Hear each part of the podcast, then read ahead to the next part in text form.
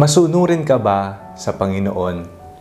Ako po si Father Fiel Pareha at ito po ang ating segment, ang Daily Devotion, na kung saan tayo po ay magdarasal, magbabasa at magninilay kasama ng salita ng Diyos sa buong taon. Manalangin tayo. Sa ngalan ng Ama, ng Anak at ng Espiritu Santo. Amen. Halina, banal na Espiritu, liwanagan mo ang aming puso at isip nang maunawaan at maisabuhay namin ang iyong salita. Amen.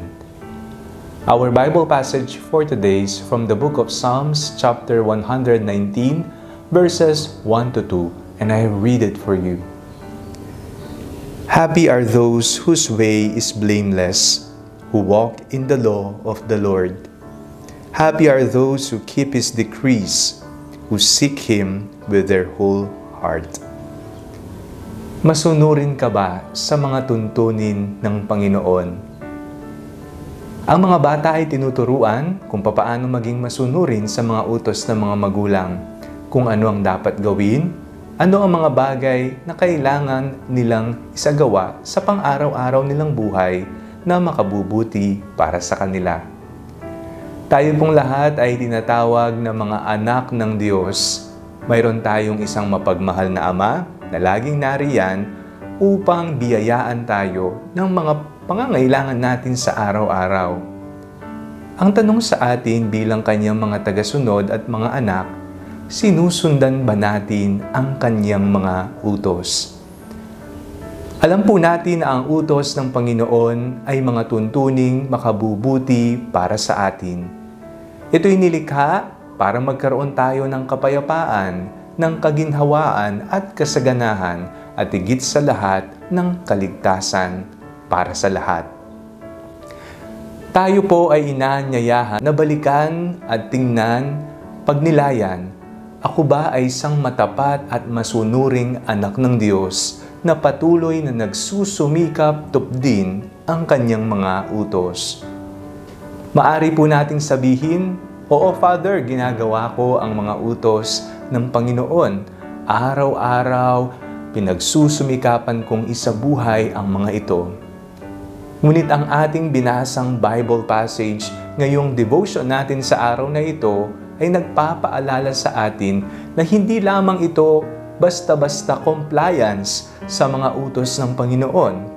It says, who seek Him with their whole heart isinasa puso mo ba ang mga tuntuning ito? Or you're just following the commandments of the Lord for the sake of compliance? Na natatakot ka lang na mapunta sa impyerno? Na natatakot ka lang maparusahan? O ginagawa mo ba ang mga utos na ito dahil mahal ko ang Panginoon, dahil mahal ko ang aking kapwa? Lagi po nating tatandaan na dalawang dakilang kautusan ng Panginoon kung susumahin ay tungkol sa pagmamahal.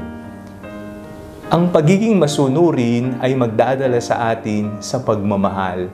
Kikita natin kung papaanong ang ating Panginoong Kristo ay nagmahal para sa ating lahat. Hindi naman hinihingi ng Panginoon na suklian ito, ngunit tayo ay inaanyayahang tularan ang pagmamahal na ipinamalas sa atin ng Panginoong Heso Kristo. Maging masunurin, maging matapat na anak ng Diyos. Manalangin tayo. Panginoon, maraming salamat po sapagkat nariyan po kayo palagi sa amin upang bigyan kami ng mga gabay patungo sa aming kaligtasan ang inyong mga tuntunin ang nagbibigay tuwa sa aming mga kaluluwa at mga puso. Matupdan nawa namin ang mga ito sa pang-araw-araw naming pamumuhay. Sa ngalan ni Jesus na aming Panginoon. Amen. Sa ngalan ng Ama, ng Anak, at ng Espiritu Santo. Amen. Huwag niyo pong kalimutang i-like, mag-comment po kayo sa video ito, and share it with your family and friends. God bless you po.